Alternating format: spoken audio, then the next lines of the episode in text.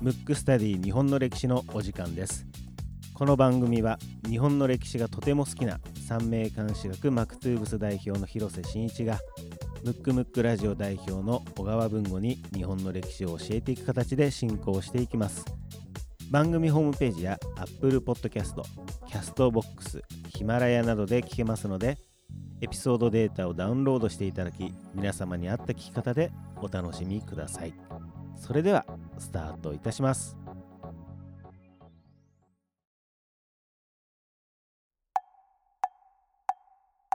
むくむくラジオだべ。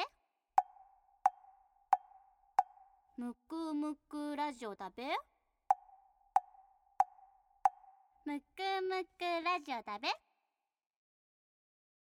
ムックスタディ日本の歴史第37回目です37回目ですね。はいはい。あの今回もですね早速リクエストフォーム、もうねはい。たくさん来てるんですよ最近の本当にあの皆さんが書いていただいてそあの極端に増えましたね。う増えたんですよだから うん選ぶのに時間がかかるという、はいあの僕らにとっては嬉しい悲鳴ですよね。悲鳴とでももうバンバン送ってほしいです、ね。そうです。ねあの本当にね励みになるのでぜひぜひ皆さん、はいよろしくお願いしますということで、えー今回のですねえーリクエストフォームですラジオネーム兵庫のおたずるさんはい。リクエスト人物中岡慎太郎広瀬さん小川さんこんにちは毎週楽しく拝聴していますいつも面白い放送をありがとうございます私は現在31歳昔から歴史が好きで今は趣味で古文書を勉強していますおすごいですねすごいですね。あの僕よりすごいかもしれないです。僕古文書ぶ あの見た見たことあんまないので。すごい、うんえー広瀬さんの解説が毎回分かりやすく今まで注目していなかった人物にも興味を持つことができましたはい。特に幕末が好きなのでやはり幕末のエピソードは何度も聞いています。その中で中岡慎太郎のことがたびたび出てきたのでぜひ一度取り上げていただきたいと思いました。これからも毎週楽しみにしています。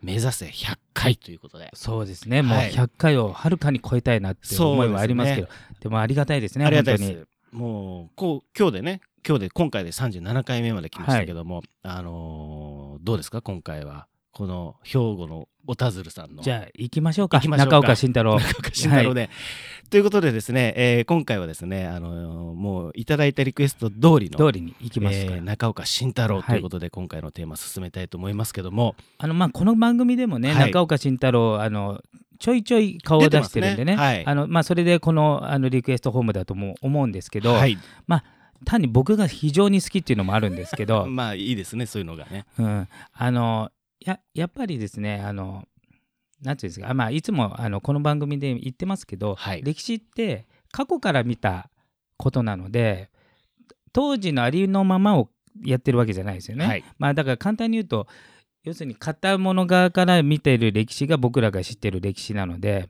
もしかしたらまあ嘘かもしれないっていうね、あの事実とははい。違うかもしれないんですけど、うんうん。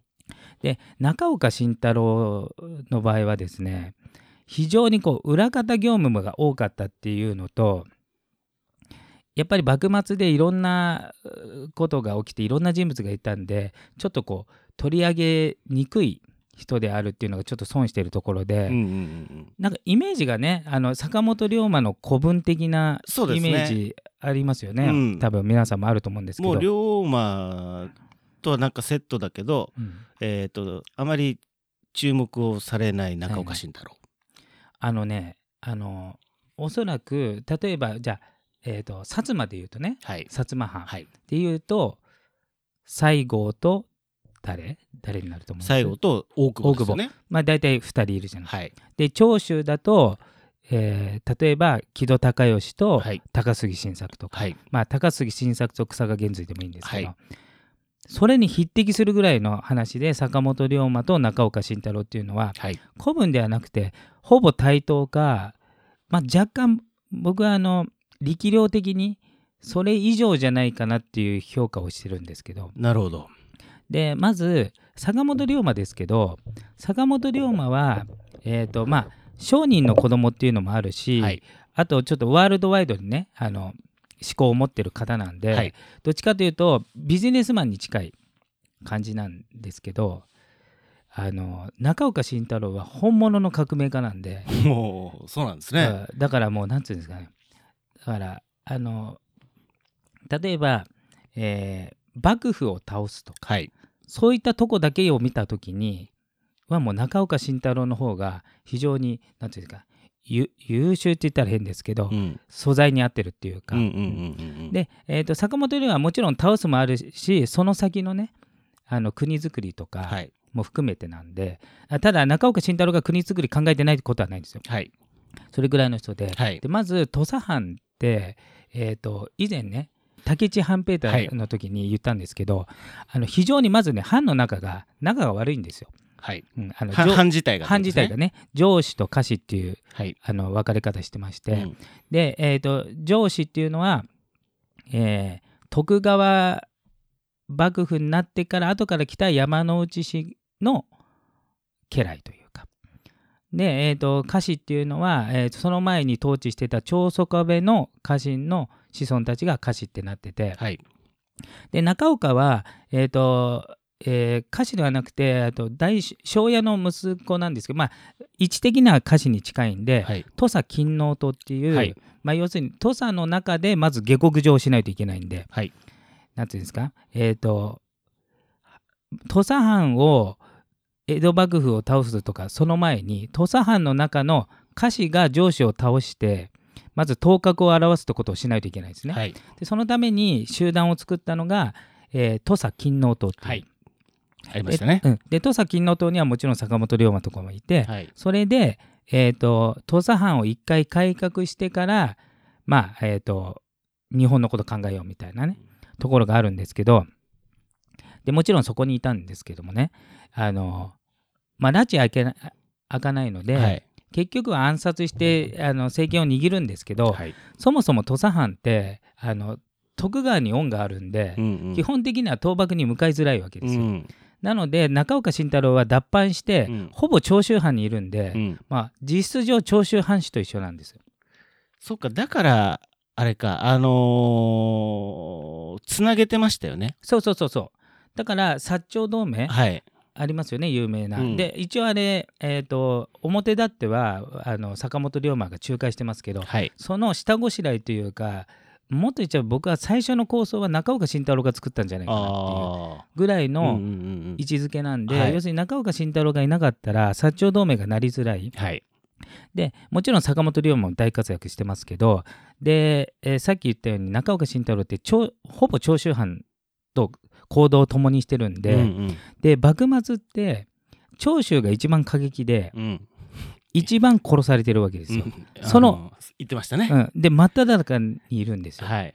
なので例えば、えー、と最初の方にあったまず、えー長州藩がうんまずあ当時、えー政治の中心であったね、まあえー京都はい。で京都において長州藩が力を持ってた時はいいんですけど、うんその時に、えー政変が起きまして、はい。長州藩が追い出されるとうん。追い出されて、えーと薩摩が政権を握って、うん。でもう一回長州がそれを奪還しようとして、えーとまあ、金門の変っていうのを起こしてはい。やるんですけどことごとく負けて、うん。あの当時の長州藩の有能な人、ようん。いわゆる松下村塾、うん。えー吉田松陰の松下村塾うにん。いた人たちのことごとくが死んでるんうですよ。ん。でその時中岡慎太郎もほぼ行動を共にしてるんですけど、うん。生き残ってはいるんですけどね、うんなのでだから革命のうん。最前線に結構関わってうる、ん。で坂本龍馬はその時、勝海舟の弟子でもあったし、うん。そういう直接的うな、ん。なんていうんですかねそういうなんていうんですかえー争い事っていうのははちょっと違う次元で生きてましたので。なので長州の気持ちが最も分かるのが、うん。まあ、中岡慎太郎ね、なるほど。うん。これ長州と一緒に行動してても、うん。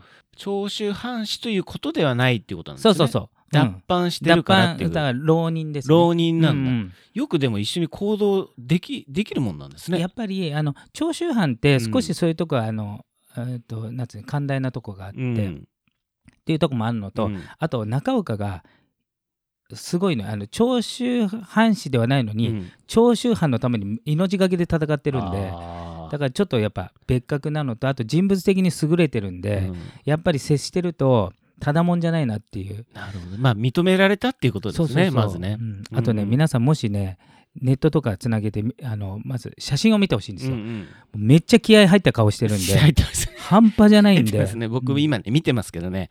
めちゃめちゃ気合入ってますよ。うん、まずね写真からもうなんか闘志がみなぎってるっていうか、もう革命家の典型の顔してますね。本当ですね。はいだから本当すごいんですよ。でで結局薩長同盟をし、えーつくえーとえ裏方で活躍し、はい。いざ倒幕ってなった時でさ、えー、と坂本龍馬ってと途中というか思想がやっぱり内戦はあんまり起こしたくなくて日本を統一したいという考えでいわゆる後部合体派とか、はい。夕飯連合って言われてる思想なんですね。はい。で後部合体っていうのはあくまでも、えー、と朝廷と幕府をうん一緒にして、うん。だから倒幕ではないんですよ。はい。要するに幕府も一緒になって日本を作ろうっていうのが、えー後部合体とかあと、はい。また夕飯連合って言われてるね、はい。い、ろんな人が政治に参加しましょう。っうん。ていうのがあって。で夕飯連合なんでね、はい。それが。う。ん。で坂本龍馬はそういう思想なんですけど、はい中岡慎太郎は終始一貫倒幕派なんですよ。はい。うん。だから倒幕のためうに、ん。要するに江戸幕府がある以上、うん。小手先で仲良くなったところで、うん。結局元の時代に残るんじゃないかっていう思想なんで、うん。なんで考え方が実は坂本龍馬うとん。中岡慎太郎は違うんですよ。うん。ただ、えー、と幕府が強すぎても困るんで、うん。薩長同盟を結んでほぼ対等か幕府に物を言えるっていうところまでは一緒だったんですけど、うんうん。だから、あの最終的には何の因果か同じ日に暗殺されて、ね。まあ死ぬのは1日か2日ずれてるんですけど、うん。襲われちゃったんですけど、うんあれは坂本龍馬と中岡慎太郎って思想が同じではなかったんで、うん。だからそこのところが、うん。なんかね、まあ、疑問点ではあるんですよ。命の狙われ方が違うんで、なるほど。うん。一緒に殺されたというふううに、ん。えー描かれてるじゃないですか、はいはい。まあ、特に僕だったら見てたの龍馬伝とか、はいはいはい。同じ場所ではい。バサバサっはい。てされてますよね、うん、でもやっぱり同じ場所でなんですかね？同じ場所は同じ場所なんだけど、あそこでじゃあ何かをそうだけど狙ってたやつがね、うん。要するに暗殺側が、うん。例えば幕府であれば、うん。幕府に反抗するから殺したって話、うんうんうん。まあ、結局誰が黒幕かっていまだに分かんないんですけど、うん。なった場合、うん中岡慎太郎を殺す理由は分かるわけね。終始一回倒幕派なんで、うん。でも坂本龍馬って、うん。あの後部合体とか、はい。要するに幕府にも割とあのなんつうのいい方なうん。取り方の人だったんで、うんだからそこがちょっと謎で、うん。あの同じ考えではなかったんで、うん。うん。でもう一つが、うん。じゃあ例えばじゃあ逆側のねじゃああの完全に倒幕派からすると、はい。坂本龍馬が途中で倒幕派ではないので、うん。えー、と後部合体寄りなんでね、うんうん。そうすると幕府も温存ってなった場合、じゃあなぜ中岡が完全倒幕派の中岡が殺ねされたんだっていうのがあるから、うん。ちょっとまあちょっと暗殺のところは謎なんですけど、うん。だからね途中から坂本龍馬と中岡慎太郎の路線は違うんですよ、うん。だから坂本龍馬のちょっと古文的な扱いっていうのは、うん。まあそもそも違うし、うんあとねえっ、と明治時代になってから、はい。でまあ有力者はほとんど死にましたけどそれでもやっぱ長州は勝った側なんで、うん。えー、といろいろ明治になって、まあ、大臣になったりとか、はい。有力者になっていくんですけど、うん。その人がやっぱ口々うにん。中岡慎太郎のなんか凄さ、だうん。からもう西郷に匹敵するっていう評論も出てるぐらい、うん。まあ、もちろん生きていったらもう大臣クラスのうん。すごい人なんで。う、ん。本当ですよね。あんまりどうなんだろう。中岡慎太郎を題材にしたドラマというかまあないことはないと思うんですけど、うん。あまり目にしないですね。そうですね、でやっぱりり裏方業務とかねやっぱりこの、うん。なんていうんですかほ本当の実務部隊っていうか、ん。あの構想をまあそれなりに描いてたと思うんですけど、うんうん。それよりも現場にいた人なんで、うん。じゃあもうあれです。もう現場ディレクターみたいなもんですね、うん。現場監督とか。しかも当時の現場って本当にほとんどが殺される現場なんで あのとんでもない時は。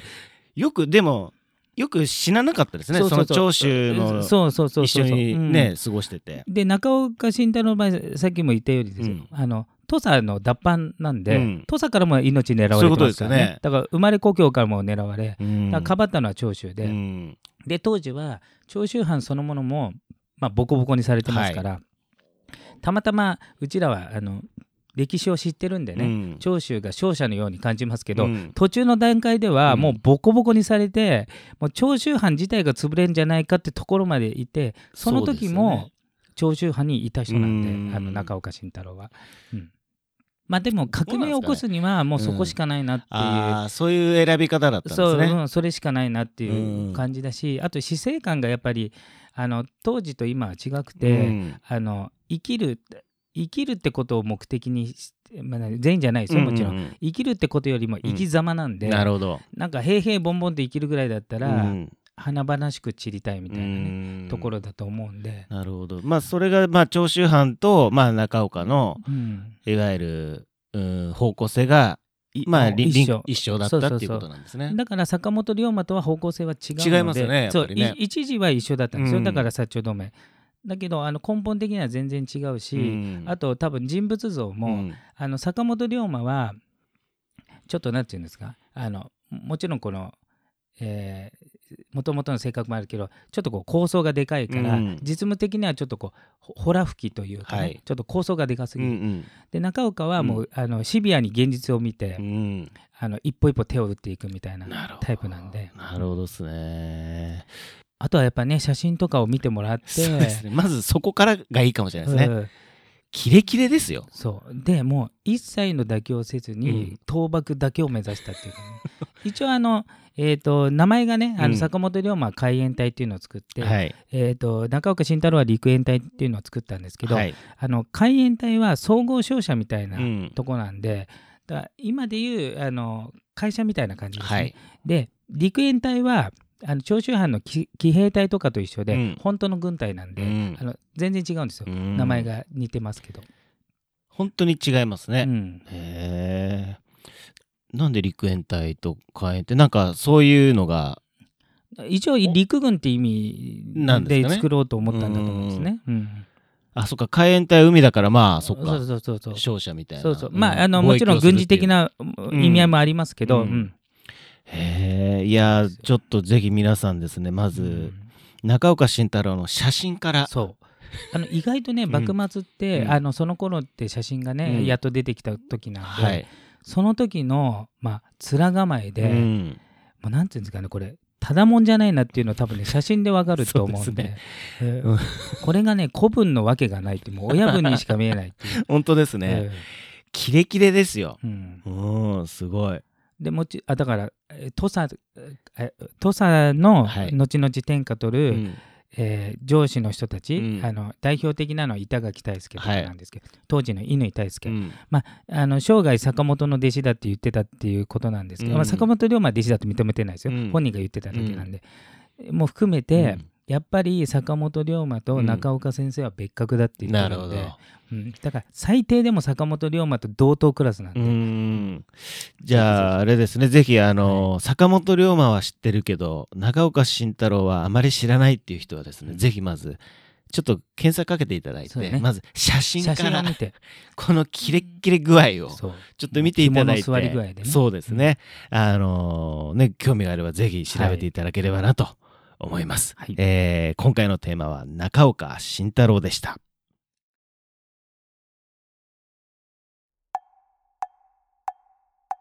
むくむくラジオだべ。むくむくラジオだべ。むくむくラジオだべ